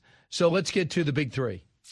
Now, with the stories you need to know, it's Brian's Big Three. Number three. To ask my men and women to sit there and watch them succumb to the environment, to ask them to watch them get swept away by the river, to ask them to watch women and children drown, is not something I or anybody else would ever do. That is uh, Jason Owens, the new CBP chief. Overrun. That's what our border agents are dealing with at the border cities, major and minor. And they're saddled with, thanks to uh, major problems, thanks to the worst border policy in American history. Who can fix it? And will Joe even try? Number two. As of last night, at least 24 Senate Democrats have called on Menendez to step down, including his longtime friend, fellow New Jersey Senator Cory Booker. Uh, hey, Dems, if Menendez must go, why silent on Joe? As James Comer investigation showed, Chinese money was wired to Joe's house, not Hunter's, in Delaware. We discussed the mounting pressure on all sides. Plus, we look at how far the administration goes to make sure Joe does not trip and fall along the way. Number one. 35% of voters switched their mind during a primary uh, debate. So something could happen. And certainly we saw that Nikki Haley had a breakout performance the last time, um, Mm-hmm. as did Vivek. Uh, he also did as well. Uh, that is Lee Carter. She's an expert. Debate number two tonight. Trump suffers another legal loss, but it will result in a political gain. Again, we'll discuss it all. Michael Shellenberger now joins us. Uh, Michael's always great on a myriad of topics, including his next one called Thrown to the Wind. Uh, founder of Public, and uh, you could always find his columns on Substack and see him all over this channel in particular. Uh, Michael, welcome back. Hey, thanks for having me, Brian. Good to be with you. Michael, do you, I mean, I'm not sure if you're on the West Coast. You're in San Francisco now? I live in Berkeley, yeah. Yeah. Okay. I'm not sure if you're there now, but do you get pumped up for these debates? Um, which, which debate? How about tonight? Oh, apparently not. I guess not, because you got seven people on the stage except Trump. You know, I, I do find it interesting, actually. I mean, I thought I did write a column about uh, uh, Vivek uh, Ramaswamy, um, and obviously he's channeling a lot of youth, you know, more youthful energy, and that's for me has been very interesting to watch. Right. He at 37 years old to be the, the center of attacks and uh, and attacking, so he'll make it exciting. Donald Trump will not be there, uh, but the one thing I find fascinating is other people that find it funny that anybody would say that the deaths of these whales who we find beached all around New York and New Jersey at a rate that's got to be concerning, especially to environmentalists, would be critical of Trump when he comes out and says this is a lot to do with the windmills. Instead of saying, well, I don't agree with that, they act as if Trump made it up out of thin air uh, and that there's no relation and that Trump is just literally shooting at windmill, uh, windmills because of this. So listen to, I mean, I know you have this, this movie out because of it. And here is Trump talking about whales and windmills. You have a better chance of being struck by lightning than hitting a whale with your boat. There has only been, listen to this, one such whale killed off the coast of South Carolina in the last 50 years. But on the other hand, their windmills are causing whales to die in numbers never seen before. Nobody does anything about that. They're washing up and show. I saw it this weekend. Three of them came up. They wouldn't. You wouldn't see it once a year. Now they're coming up on a weekly basis. The windmills are driving them crazy. They're driving, they're driving the whales. I think a little batty, and they're washing up on shore at levels never seen before. And they want to stop your boats one in fifty years. Can you imagine that? So is he wrong? He's not wrong. Um, I don't know. I haven't confirmed the specific number in terms of the single whale death um, in South Carolina, but we are. Uh, everybody agrees that we're in a unusual mortality event with whales. This isn't particularly significant because there's one species in particular called the North Atlantic right whale, of which there's only 340 left. Anytime you have that few animals, you know, under a thousand, this you're facing extinction, and uh, you can tell that the people that say they care about the environment don't, because they're actually the ones trying to expand boat activity and also sonar. And we now have two, really three pieces of scientific evidence proving that these are activities that are behind the deaths of the whales. The the sounds are um, in violation of the laws that the government sets. We've recorded that. In the documentary shows the scientists recording these sounds, and those sounds, these are very fragile animals. I mean, these are this is kind of this whale speaks kind of the runt of whales. This is not a, these are smaller whales, the North Atlantic right whales. When the mothers and the calves get separated, which is what happens when you mm. have this really loud sonar, which is being used to map the floor. So we haven't even gotten to the construction of these things yet. And that combination of separating the mothers from the calves, they then often the, they can starve and go hungry or be hit by boats of which there's increased traffic in previously untrafficked areas. This is not advanced science. What I just said, you can understand, your listeners can, can understand. This is not like we did this research on on like tiny. I think I spent we spent like three thousand dollars total to get some data. Like that's all we did. The U.S. government has tens of millions. It has infinite money to research this, and they won't do the research because they know darn well that what they'll find is that the wind industry is killing these whales and pushing them to extinction.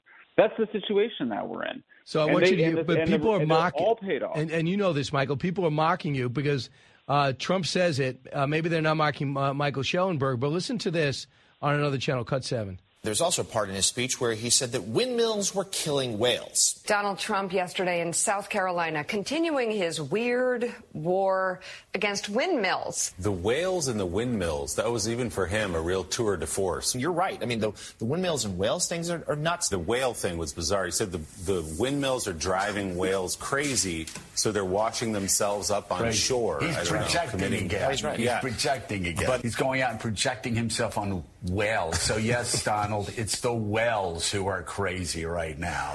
Do you believe the ignorance? I mean, it's it's appalling. You know, I mean, these are these are they're- those are not journalists; those are propagandists. They have not looked at the evidence. The scientists we have now put, put out three separate reports showing that the the media organizations that are doing that laughing have been paid by Orsted, which is the wind company that's going to stand to make billions of dollars. It's all taxpayer money. We subsidize one third to two thirds the cost of these things. This is an old, inefficient technology that doesn't reliably produce electricity. It's going to massively increase electricity costs on the East Coast. So here's what you get you get to subsidize to the point of, of billions. I mean, the total cost of the Inflation Reduction Act is now estimated to be a trillion dollars. They're going to increase electricity prices on the East Coast, and they're going to make a whale species extinct, all because of the filthy love of money that they that the they give the it's money for the news organizations, the nonprofit organizations, including the aquarium and including Woods Hole, this venerable old ocean research organization, a jewel of American scientific progress, has been corrupted by the wind industry, as well as the politicians. And and it's literally happening right. It's the biggest environmental scandal in the world. I'm so glad that Trump said that. I need to. I, I'm and I thank you for inviting me on the program to, to draw attention to this. I'm obviously need to.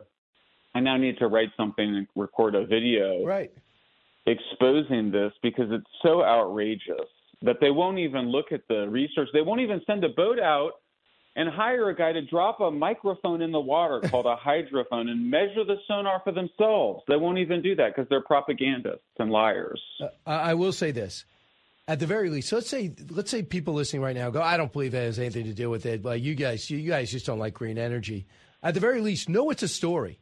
Know. Know there's a Michael Shellenberger. There's a movie out there. Know that other people are writing about it. They're writing columns about it. And you might not want to read the column, but they act as if Trump just made it up. He also said the for the ones on land in Texas, they're killing all the birds. They're like, oh my God, now windmills are killing birds. Yes, they kill birds. At least do the research. They kill birds. It's awful. I mean, it's really shocking, and it's all been corrupted by by the wind industry money. Look, the research we have, I've published. It's all published on our website. It's on it's on my Twitter handle. You can see the it's pinned to the top. It's all there in documentary form. We have all the data. We've presented all the data to the government agencies that are absolutely corrupted by this project and by this money. They all have it. It's now, frankly, it's up to the Republicans in the House. It's up to Congressperson Van Drew of New Jersey and the other House Republicans to have hearings. That's the only way this will happen. If they don't have hearings, then nothing's going to happen. And they have it in their power to have hearings. Well, he wants to run for Senate now because Menendez is obviously uh, tarred in scandal. Last before I before we go, every time I can get someone on for the West Coast that knows Gavin Newsom from the time he was a mayor to governor, and now are people are just discovering him now and saying how slick and how confident and how refreshing and how comfortable he's with all these issues. Now he's going to get what he wants, and that is a one-on-one debate with Ron DeSantis. Here's what DeSantis said about this. Cut eight.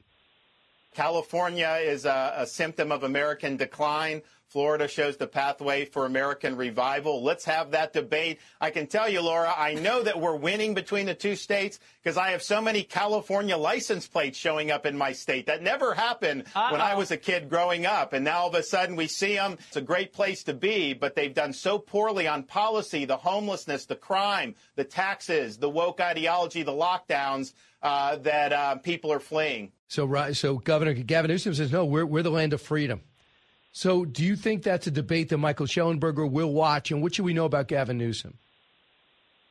I mean, Gavin is the. I mean, he's. We we have a state where, like, overdoses from drugs and deaths are increasing. There's people on the sidewalk. A woman who had mental illness, who was so addicted to hard drugs that her legs rotted on the street. They took her to the hospital, amputated her legs. They put her back on the street. Like this is what's happening in California. Anybody that goes to Skid Row in LA or comes to San Francisco, the state is an absolute disaster. People are living in tents. Addicts and the mentally ill are living in tents on the street because Gavin Newsom refuses to. We're in a huge crime wave in Oakland. It's out of control. Homicides, carjackings, burglaries. There was a 75 year old grandmother that pulled out her gun and had to fire back at guys that had broken into her bedroom. This is happening right now in Oakland. Gavin Newsom then trying around talking about how he's morally superior on race issues while letting basically poor black neighborhoods in Oakland suffer just ex- extraordinarily high levels of crime and violence.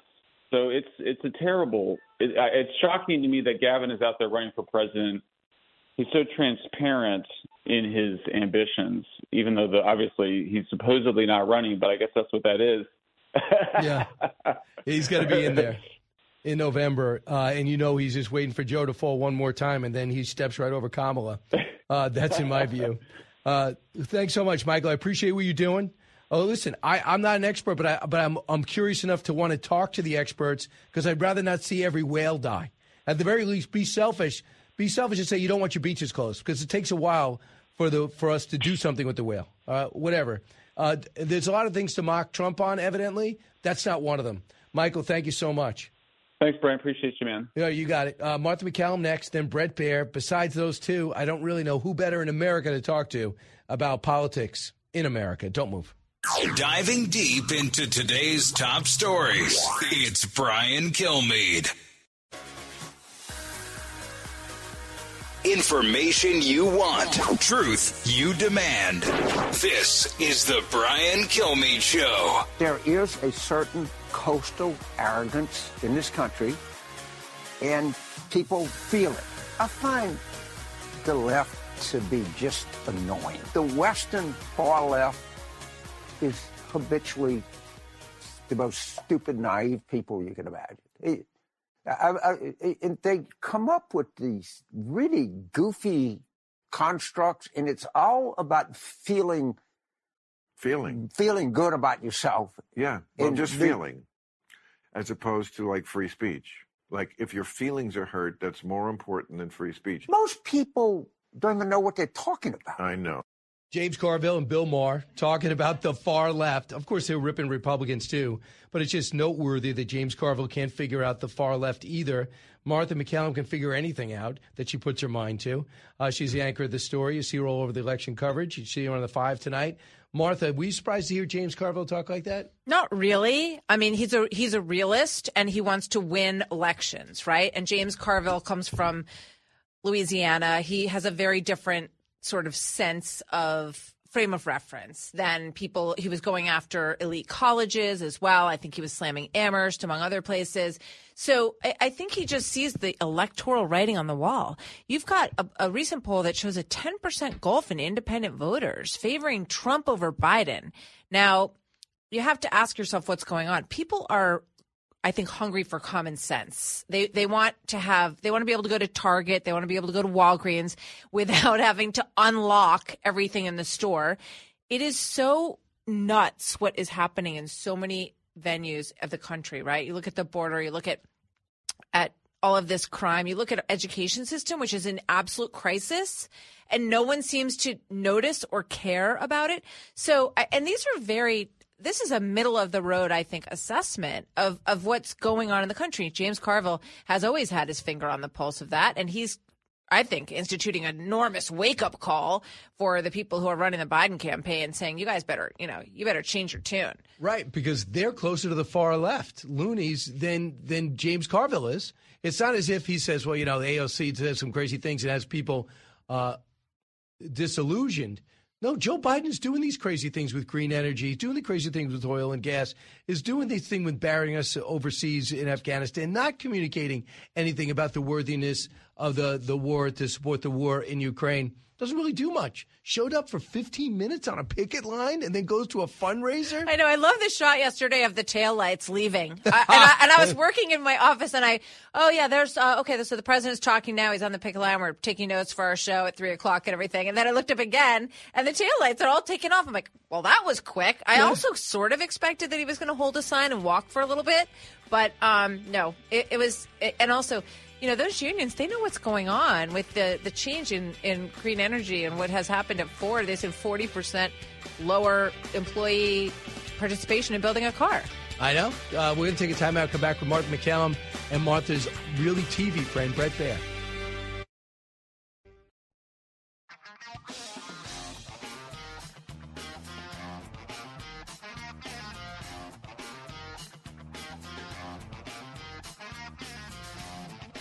From his mouth to your ears, it's Brian Kilmeade.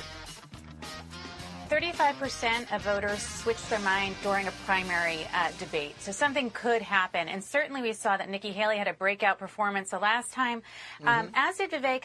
Uh, he also did as well. The others, Ron DeSantis has to have a knockout night. If he doesn't, he's going to go by the wayside, similar to what happened with Jeb Bush uh, back in 2015 and 2016. So something big has to happen. I'm not sure that any of the candidates are really up for it. We haven't seen that kind of energy come out of them yet, Right. but it certainly could. Right, and that is Lee Carter uh, on Fox News last night, uh, Fox News at night and last night, uh, and she was talking about what you kind of setting the scene for the big debate tonight. Um, she's an arch enemy of my next guest, uh, Bret Baier, uh, chief political anchor for Fox News, anchor special report, author of the upcoming book To Rescue the Constitution. And Brett, uh, I don't know if you were briefed, but we've uh, Martha MacCallum has refused to leave, so we're going to include her in the conversation. Hi, guys. Hi, Brett. So- what time is it in morning. Hey, uh, California? Yeah, it is. It's nice. It is uh, eight thirty-six. It's um, like breaking news. I just got back from the gym, and the uh, Governor DeSantis was on the treadmill, and he Really? was um, he was really working his hard. So I got a wave, said hi to him, but he was uh, all business. So maybe he's trying to fire up for tonight. Interesting. Yeah, he has lost a lot of weight. You know, you forget that. He's Yeah. always good shape, but he's lost a lot of weight for this. Uh, Brett, first off, do you agree that there's more pressure on him tonight if he's not called on? To it's not okay to survive. It you got to go. You got to go make some waves tonight, or no? Yeah, I think I think so. Listen, he's still in the center position, right? I mean, for all of the negativity about Governor DeSantis, his campaign, how he's slipping, how donors are concerned, he's still in the the center stage. Um, last time he was not the focus of attacks, um, and you know he got he basically didn't have the response time based on that. Um, you know, I, I think he has to have kind of a, a breakout night of some way, shape, or form. Um, I think Nikki Haley is probably going to sell electability, and these recent polls have her um, beating President Biden by the most. You know, some by six, eight points. The recent ones, uh, two, three points, but still the most in the GOP field, even more than the former president. So I bet that that's her take tonight. I, I think all of these candidates tonight have to prove that they have some viability. You know, and, and I think the day after this debate, you're going to have to see some very difficult decisions made in this process. I think for some people, the the future is not going to look great after tonight. Donors are very important to these campaigns, and they look at where Trump is in these recent polls, and they don't want to throw, you know, good money after bad. So I, I- think that this is going to be a very significant night tonight. And I think Nikki Haley does have an argument to be made based on the polls that we've seen recently that she can get. You have to just constantly take your mind back to these voters in the suburbs, right? What are they thinking? What are they feeling? The independent voters this, have swung these elections between Trump and Biden. Now Trump has a 10 point lead with independent voters in the most recent take. So Think about that. That's when people are given a binary decision, right? And we know that most people don't want it to be a Trump Biden race. We hear that all the time. So, but given that choice, they're saying that they would pick Trump based on what? Based on crime, based on the drugs coming across the border, based on the border, Mm. based on education, all these things. And Nikki Haley and these other candidates have to make themselves stand out on those issues tonight. But you know, in the beginning, for your debate, for, you, for Brett and Martha, for your debate, I'm thinking to myself, oh, what, the big story was how they handle Trump. How do they go directly at him as if he's watching? And to me, I think they go after. I feel like it's more after Joe Biden. And I don't know. Like I'm listening to Ron DeSantis last night talk about how many miles of wall were built and he was going to drain the swamp. To me, that's Brett. It's a non-starter for Republican voters. Those are Democratic arguments, and there are more than 52 miles wall. Some of it was split rail fence. So there was much more built than that, and he would have finished had he not had to repurpose defense funding and got sued for everything. So I think that that I think going after Biden and how you might be better than Trump could be the way to do it, Brett. Yeah, and I think you know, listen, we we spent the first hour not mentioning uh, the former president, and I think people looked at that, and and the argument was about different policy and how they were different and contrasting each other on stage. And I don't know what's um, in store tonight. I haven't been briefed on the questions or the structure or anything. I did talk to Dana for a long time last night. She is definitely ready and um, prepared. Feels good. Uh, they had a ton of questions different than we did, and um, have whittled it down. And this process, you know, if you haven't been through it, is really interesting. I mean, it's kind of like taking a lump of coal and really polishing it down. Uh, and even then, because of what's going to happen on stage with the back and forth, you're going to throw things out the window. You know, I, there are great questions that are not going to be asked. But um, she feels good. Uh, it's you know Stuart and Dana and Ilia Calderón, who I also talked to last night. Um, I think it's going to be fascinating. You know, I'm watching as Brett's talking. I am watching police officers dragging people across the street in Philadelphia, breaking into stores, looting them, and you know th- this behavior that you're allowed to just walk into a store and take whatever you got, Crazy. whatever you want is so insane, right? And I'm wondering what their jumping off point is going to be tonight. So I, I'm thinking about that. I'm also thinking about where they are, the Reagan Library, and a piece of video that I saw this morning of Reagan saying, you know, making the argument that he wants to get government off the backs of people, right? And that he wants to allow regulations and taxes to be cut. And you think about these poor business owners that have their windows broken and how, how hamstrung they are. Um, I think there's there's a discussion that will be around what Reagan stood for and who are you. And with regard to what you guys were talking about a moment ago, I think their aim is to say, you know, to embrace the good things about President Trump, but to say, don't you want to turn the page? You know, I mean, if if, if you're running, right? I mean, you have like to make that. an argument like against um, the former president and say it's time for a new Reagan. It's time for somebody to to move on and grab that mantle. And this is why it has to be me. You know, I mean, right. That's There's what I would do. Seven on the stage, Brett, as you know. You had eight. You and Martha had eight. Now, the new criteria for the next debate 4% support in two national polls, or reach 4% in one national poll and 4% in two statewide polls in the early states Iowa, New Hampshire, Nevada, or South Carolina. The four states that lead off the Republican debate. It's going to be a lot tougher. Governor Burgum just snuck in now. Uh, Penn struggled to get on the first stage the first time, but I'm pr- pretty sure we're going to have a smaller stage. And if you're not on that stage in Alabama, I'm pretty sure you should be done, don't you think?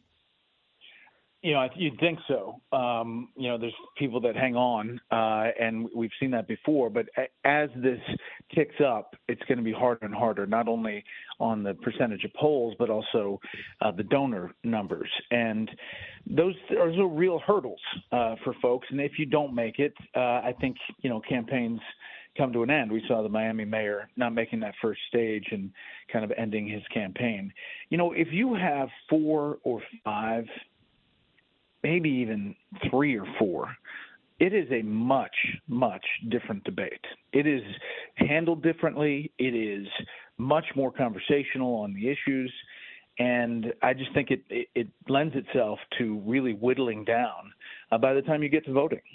Yeah, I agree. I, I think that um, at some point these candidates will have to sort of make decisions based on what's best for them, what's best for the country, and what's best for having a viable alternative to the former president. So if that looks like six or seven or eight people, he has no problem walking into that nomination, at least based on what we're seeing now. So it'll be interesting to see if that if there's a decision making process that that whittles this down and whether or not people are willing to sacrifice their own ambitions in some ways. So, Brett, the other th- uh, what came out last night is one of the civil cases against Trump brought by the Attorney General Letitia James that says essentially he is guilty, according to the judge, of inflating his uh, wealth, uh, and they want to fine him two hundred and fifty million dollars, and also go as far as to take his business certificates away and possibly possibly put his properties into conservative to receivership. This, to me, is a such a financial disaster to the Trump firm. And this is not something that the banks were complaining about. The insurance companies weren't saying, get a hold of the Trump organization. They don't pay their bills. The attorney general said she was going to go after him, examined his books, brought the case, found a sympathetic judge. How important is this case for this race? I don't know how important it is for the race, but if you look at the how real estate developers work on valuing things, um, you know, there's a case to be made that this happens all the time. Yes. There is no aggrieved party. The banks say he was a great customer. He paid. We made a ton of money on Donald Trump. Um, if he was due a bill, he paid it on Friday. If it happened over the weekend, I mean, they were very in testimony complimentary. And here she was acting on behalf of the banks and the insurance companies. So the aggrieved party is basically the taxpayers, she's saying. Um, but it's a stretch, and it is a judge that has really dropped the hammer. That licensing of businesses has repercussions.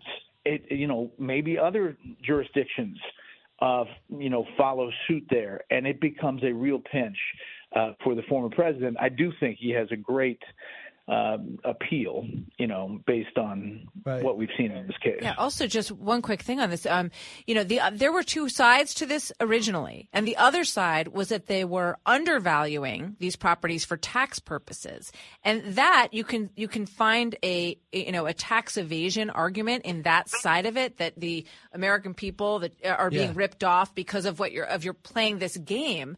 But in this one, it, they only it's like they got left with only one half of the equation, which does make it difficult to find an aggrieved party, especially since the banks were you know were okay with him as a customer. Here's what I John. think he valued Mar-a-Lago at seventy-five million dollars, and just knowing that property, I mean, that might be the tennis court. I'm not sure. Yeah, uh, exactly. because that's worth a lot more uh, currently. He bought it for five and then got it for nothing essentially. They find the ju- they find his lawyers for his bringing up what they say is frivolous lawsuits because he countersued. Letitia James was on record going after him, and this is more proof of it. And now the the judge gave uh, Letitia James almost everything that she wanted. So now they're going to go to appellate court and, and hope for a reversal. Here's what John Yoo said last night, cut 17.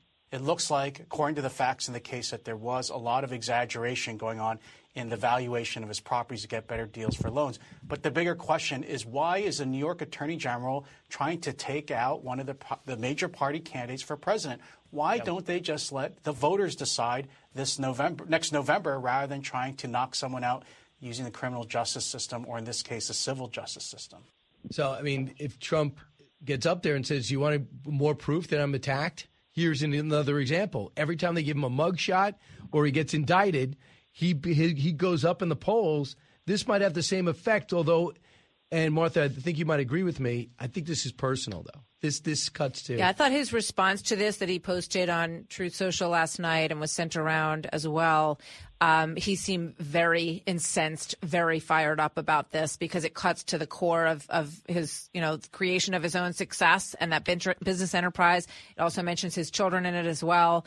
Uh, and he feels clearly aggrieved, but we'll see what happens on appeal. Do you think, though, that Letitia James would be going after him in this way if he was not running for president? Absolutely not. Absolutely not. I think that that's the question. Yep. Well, very Well, that's the simple. world when we he was in, on- unfortunately. When, when he was on The Apprentice, Brett, how many times did the Attorney General of New York go after him? How many times did New York? Mike Bloomberg actually begged him to take over that Bronx golf course, and they remember with the different things he invested in. He was wooed by the city, and he cut good deals, no doubt about it. Uh, this guy was not. There was no problem. Donald Trump probably publicly lost his money. Remember, he went broke, and he was with Marla at the time, and he pointed at that guy, homeless guy, and goes, "That guy's well, owes less than me. He's actually worth more because he doesn't have the debt I have." Mm-hmm. And he came all the way back. Yep. And I know. You know why, Brett? I cheated because I just hosted Who is Donald Trump.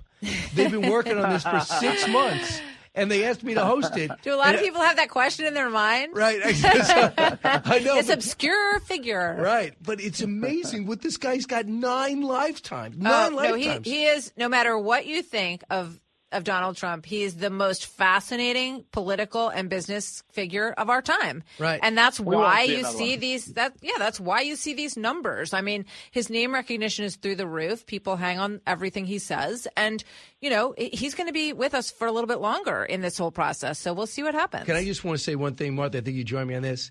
Your interview with uh, MBS, followed up with Netanyahu. You have done more for Middle East peace, really, everyone since Kissinger and maybe Anwar Sadat. The Brett Uh, Accords. The Brett Accords. But, The Brett but, Accords. but I've got, I thought it was so educational to talk to. MBS. People are always going to remember that interview because, like you said, he'll rule for 40 years. And then to see Israel say, yeah, let me give you a call. Fascinating. And know what's crazy? Joe Biden's going to get credit for it when Bret Baier should be the one there in between handing out the pens. Well, that that If they have a yeah, peace no, it was an extraordinary set of interviews, Brett. And one of the things that I find so interesting is how those the two sides are coming together, almost with or without Biden. Yeah, right. He's going to get credit so for when it. the camera when the camera went off, I mean, they essentially said they were talking to each other over the television. Yes. You know, in not so many words, and um, they do think that they can get a lot done outside of the structure of the bureaucracy of, of the Biden administration. That um, I mean, the question, the biggest question, is the complex one about the um, Palestinians, and I'd love to go talk to Mahmoud Abbas or the PLO, Mm-hmm. but um, they're not talkative as of yet. But I think that no matter what happens, that these two powerhouses are going to grab the brass ring and trying to uh, get this across the finish line. Yeah. For Netanyahu, it's a legacy play, and you know he's going to if he does this, go down as somebody who changed the history of Israel. And for MBS, it's the start of what's going to be decades of his vision of uh, changing the Middle East. And Brad, having you with Martha here has been my legacy play. That now I can now I can retire. Thank you, uh, Brad. Good luck tonight. Uh, we'll see you out in the West Coast. Uh, Martha's going to stick around. She has nowhere to go. All right. All right. Thanks, Brad. Watch you it tonight. See you, Bye. Educating, entertaining, enlightening.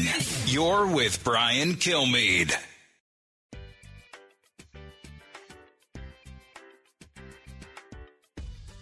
A talk show that's real. This is the Brian Kilmeade Show. We're back. A few more minutes with Martha MacCallum. Martha, you pointed out to me about this big push now to get rid of Senator Menendez by Democrats.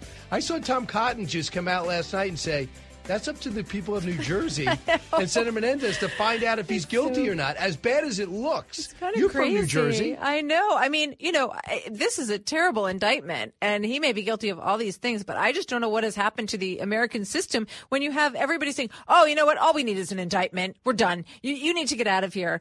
Uh, it's it strikes me as you know, a they want to replace him. Democrats want to replace him. I think that's politically what's going on. It's pretty apparent. B he has no friends, um, political friends. It doesn't appear. Although Booker and Graham stood by him last time. Booker has, uh, you know, thrown him under the bus, and Graham, I don't think, has said anything about it so far. And you know, it's like it, it becomes this sort of issue of eh, ignore the ignore the law, and you see the same thing happening with maybe it's a message to Trump as well. They're saying no, all you need is indictments, Right. and then we're gonna you're, we're done with you. Republicans should watch it because they got to go. Excuse You me. have to want- stand up for the rule of law and the process. Everyone has lost so much confidence in the system, but you can't lose that. Absolutely not. I do think it's funny when he says it's part of the trauma of being a Cuban American. Oh, he, he was born was here. born in America. Parents came before Castro even took Please. over. Right. And by the way, if I if you have any gold bars, I will. I'll Google it for you. to Find out how much they're worth.